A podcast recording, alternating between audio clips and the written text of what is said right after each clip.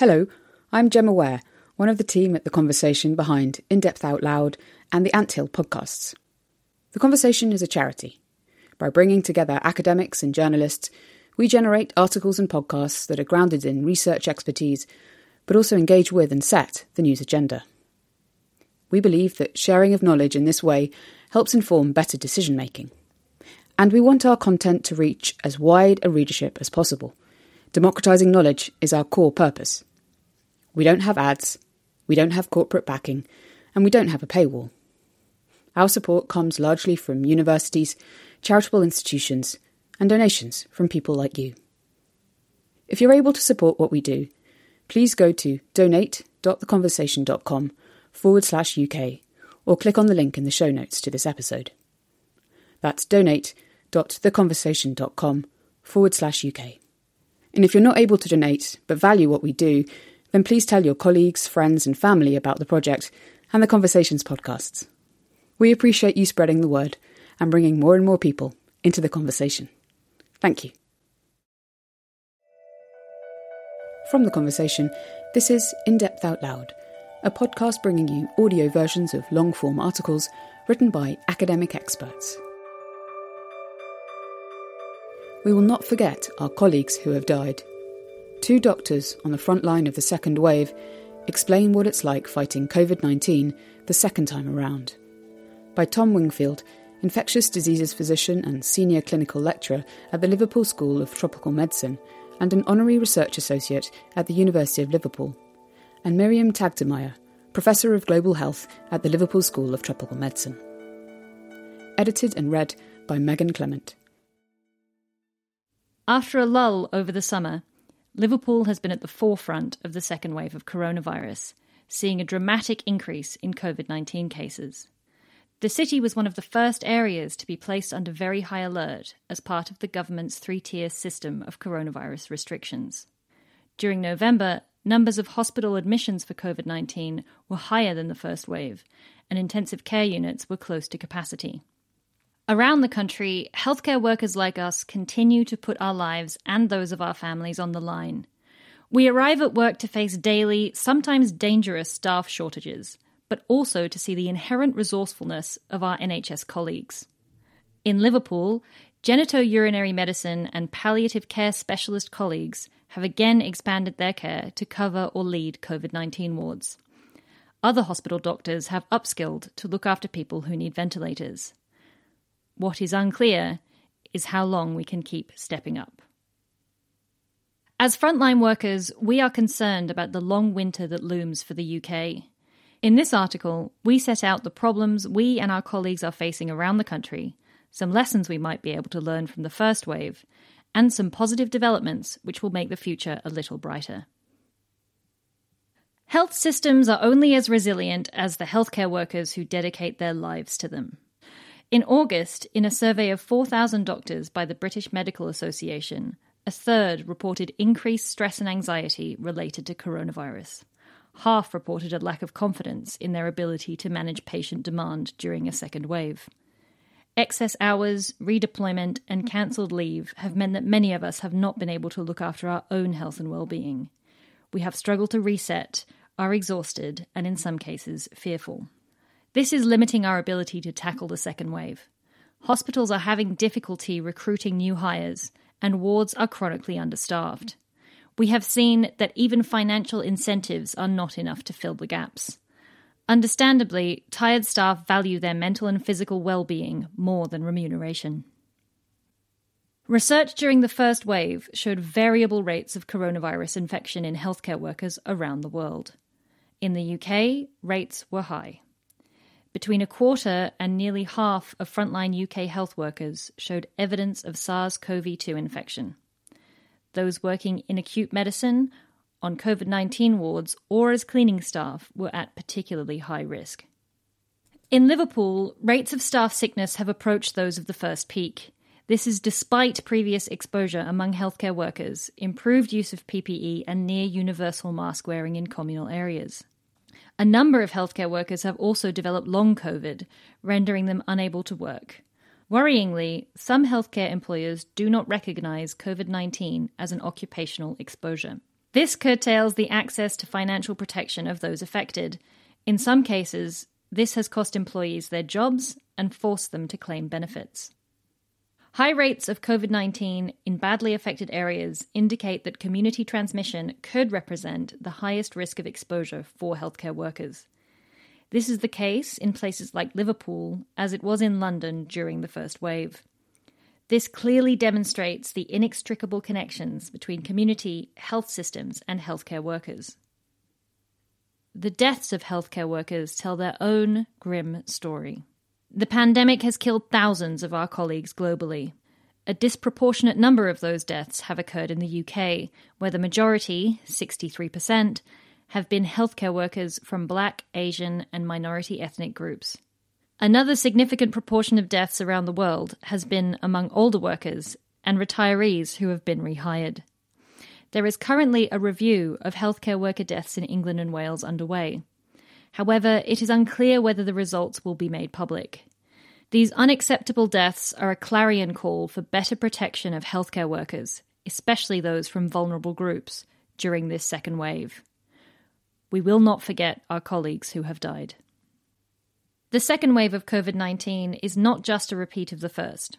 The U K government initially responded to rising infections by locking down parts of the country through its tier system, which was reintroduced on December the second. This meant that regions with high rates of COVID nineteen, such as Liverpool, were treated as outliers. An outlier narrative, whether directly or indirectly, put a political squeeze on hospitals to continue necessary routine activities. This impeded formal recognition that hospitals and health systems in our region were becoming overwhelmed. So, with an alleged lack of backing from regional or national N H S bodies, hospitals were forced to struggle on with a business-as-usual response. This regional response lacked the necessary mobilisation of staff and resources to deal with escalating admissions. Meanwhile, the health system at large has still not recovered from the first wave. In July, Sir Simon Stevens, the C E O of the N H S, urged healthcare facilities to accelerate non-COVID services to make use of a window of opportunity before cases rose again in winter. Although it could have come earlier, this was the right response. But the plan has been hampered by low staff numbers and inadequate resources to clear the backlog in non-COVID care. This includes a waiting list for routine operations that is at its highest level since two thousand eight and predicted to expand from four to ten million people by the end of twenty twenty. There is no doubt that we are staring down the barrel of a harsh and challenging winter. In recent winters, N H S bed capacity has regularly exceeded ninety-five percent, and emergency attendances continue to drive upwards. The reality is that many hospitals, including those in our area, have already been working at capacity due to COVID nineteen since September. Even with adequate P P E practices, hospitals working at capacity increase the likelihood of in-hospital COVID nineteen transmission and deaths. This is compounded by the U K's low per capita hospital bed capacity, which makes it very difficult to separate people with and without COVID nineteen. Future outbreak investigations should be cautious to dissect system failures rather than apportion blame at the doors of healthcare workers. In the current scenario, any fault-finding missions are misjudged, misplaced, and only serve to further undermine staff morale. Flu season will soon begin in earnest. The interaction of flu and the novel coronavirus is still unclear. Social distancing and mask wearing could contribute to reducing flu transmission. However, it appears people who are co-infected with flu and SARS-CoV two are twice as likely to die as those with COVID nineteen alone. Overlapping flu and COVID nineteen symptoms will create difficulties for diagnosis and may overwhelm an already underperforming national test and trace system. To combat this, we should continue to urge those who are eligible to get their flu vaccinations. Amid all this doom and gloom, it can be hard to see the huge positive advances made towards addressing COVID nineteen. Although Clap for Carers has long fallen silent, the health workforce continues to be an integral part of this response. Locally, we have seen many examples of good leadership, teamwork, transformation, and clear guidance. This has had a positive impact, empowering clinician leaders and beginning to sweep away some of the ingrained bureaucracy and hierarchy that exists within the N H S. It has highlighted the importance of communication and trust, both within and outside of the health system. It has also led to improvements in how we safely use, share and relay health system and trials data in real time. Procurement and distribution of P P E has improved. There are currently few instances of P P E shortage. However, rates of hospital transmission of COVID nineteen in our region and more widely are concerning. It is essential to maintain the regular staff training, support, and championing of high P P E standards that we achieved during the first wave. There have been huge steps forward in our understanding of COVID nineteen. Scientific progress has been so fast that it can be hard for frontline healthcare workers to keep abreast of developments. Multiple vaccine studies have shown promising efficacy and safety results. We are proud in Liverpool to have been a major recruiter to the Oxford vaccine trial, which has shown highly favourable results. After its approval by medical regulators in the U K, people are already receiving the Pfizer-BioNTech vaccine. We look forward to the continued rollout of this and potentially other vaccines during the course of twenty twenty-one. If the efficacy of these vaccines is maintained during large-scale use, this will be one giant leap forward in gaining control of COVID nineteen. The factors associated with severe disease and death from COVID nineteen are also now much clearer. We have new tools to predict the risk of hospital admission or, in those already hospitalised, death from COVID nineteen. Such scores are hugely useful for the pandemic planning carried out by modellers, epidemiologists and policymakers. They are also useful to us as healthcare workers to discuss risk and prognosis with patients and their families. There have also been major breakthroughs in COVID nineteen treatments. These include the U K-led recovery trial, to which our city is a big recruiter. Recovery found that the steroid dexamethasone reduced the likelihood of death in people with COVID nineteen requiring supplemental oxygen. On the wards, we are seeing firsthand the positive effects of dexamethasone on our patients' outcomes. The results for remdesivir, another potential treatment, have been less impressive and accompanied by rationing issues. Our knowledge concerning non-invasive ventilation for people with COVID nineteen and respiratory failure is also increasing. Our unit shared encouraging early data about the potential role of continuous positive airways pressure masks to avoid having to put patients onto mechanical ventilators. Despite these advances, feedback from COVID patients and their families about the care they have received has been broadly overlooked. We are trying to rectify this shortcoming by surveying our patients about their experiences. As the second wave progresses, we need strategies that support healthcare workers who have been exposed to COVID nineteen. This will be vital to rebuild trust among a demoralised workforce. This should involve suitable clinical monitoring of staff, access to rapid testing, and transparent policies regarding staff removal or return to work. We also need specific strategies that respond to the needs of at-risk groups, including healthcare workers from Black, Asian, and minority ethnic backgrounds.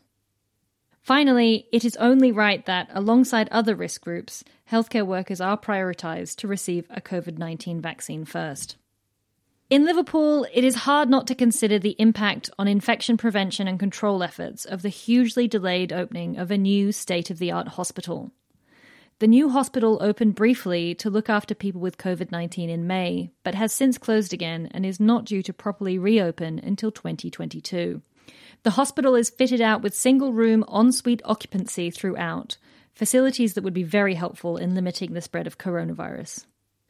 Some priorities are broader than the health system. Protecting the N H S and its workers depends on minimising coronavirus transmission, not only in hospitals, but also in the community. This relies on robust public health surveillance for COVID nineteen and influenza and efficient contact tracing. The recent rollout of a mass testing pilot in Liverpool has had promising take-up. More than one hundred thousand people have been tested and over nine hundred positive cases without symptoms identified. We hope that other cities will be able to learn from Liverpool's lead and refine mass testing to meet the needs of their communities. The current government policy for COVID nineteen appears vague. The end goals are unclear. We understood protect the N H S, but now what? There is a damaging lack of direction or consensus at the highest levels, which erodes trust and seems to shift accountability to local authorities. This muddled approach could also contribute to the spread of dangerous misinformation. Instead, we need a transparent, meaningful public debate between multiple sectors about the inevitable health, economic and social trade-offs entailed in COVID nineteen policy. A healthy dose of trust and, where the health system is concerned, forgiveness between healthcare workers, N H S leaders and government will be required. We have learned a lot over the past year. The pace of change has been breathless. But whether you are a healthcare worker, epidemiologist or Prime Minister, there is still much more to learn.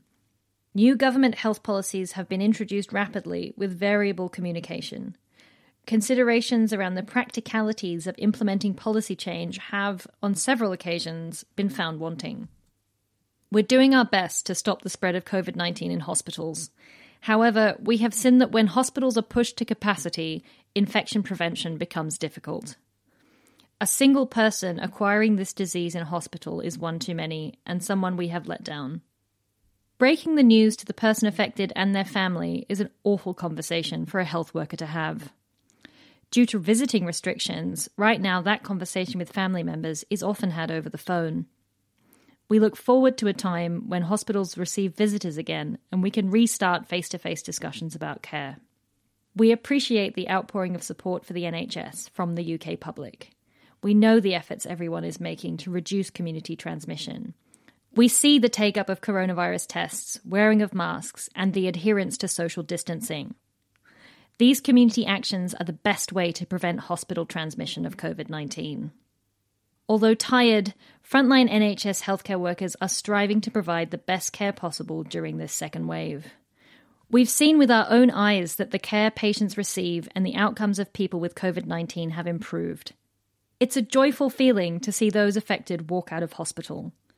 Nearly eight decades after it opened, the N H S remains here for those who need it. Thankfully, that's the one thing COVID nineteen won't change.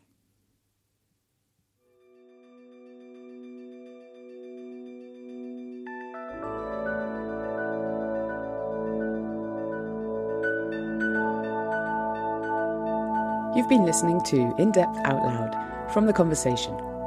The story in this episode was edited by Megan Clement and came out of a project at The Conversation called Coronavirus Insights, supported by Research England. You can find a link to other stories in this series in the podcast show notes. If you like the show, please subscribe wherever you get your podcasts from, tell your friends about us, and give us a review on Apple Podcasts. In Depth Out Loud is produced by me, Gemma Ware, by The Conversation in London. Thanks for listening.